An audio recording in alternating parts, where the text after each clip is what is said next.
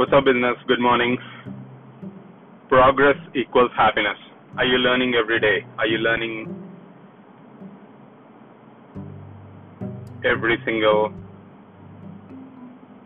minute, every single hour, every single day, every single week, every single year? Progress is not comparison. Progress is not comparing with or someone or somewhere. It's about you versus you. Are you a better person?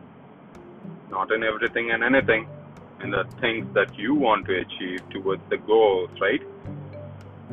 Are you better than yesterday, better than last minute, last hour, last day, last week, last month, last year? That's all it matters. Progress equals happiness. Now, here is the cheat code. Sharing is caring. Once you start sharing what you have learned, what you have progressed, now that's the ultimate fulfillment, right? So you have a cause. You're not simply learning.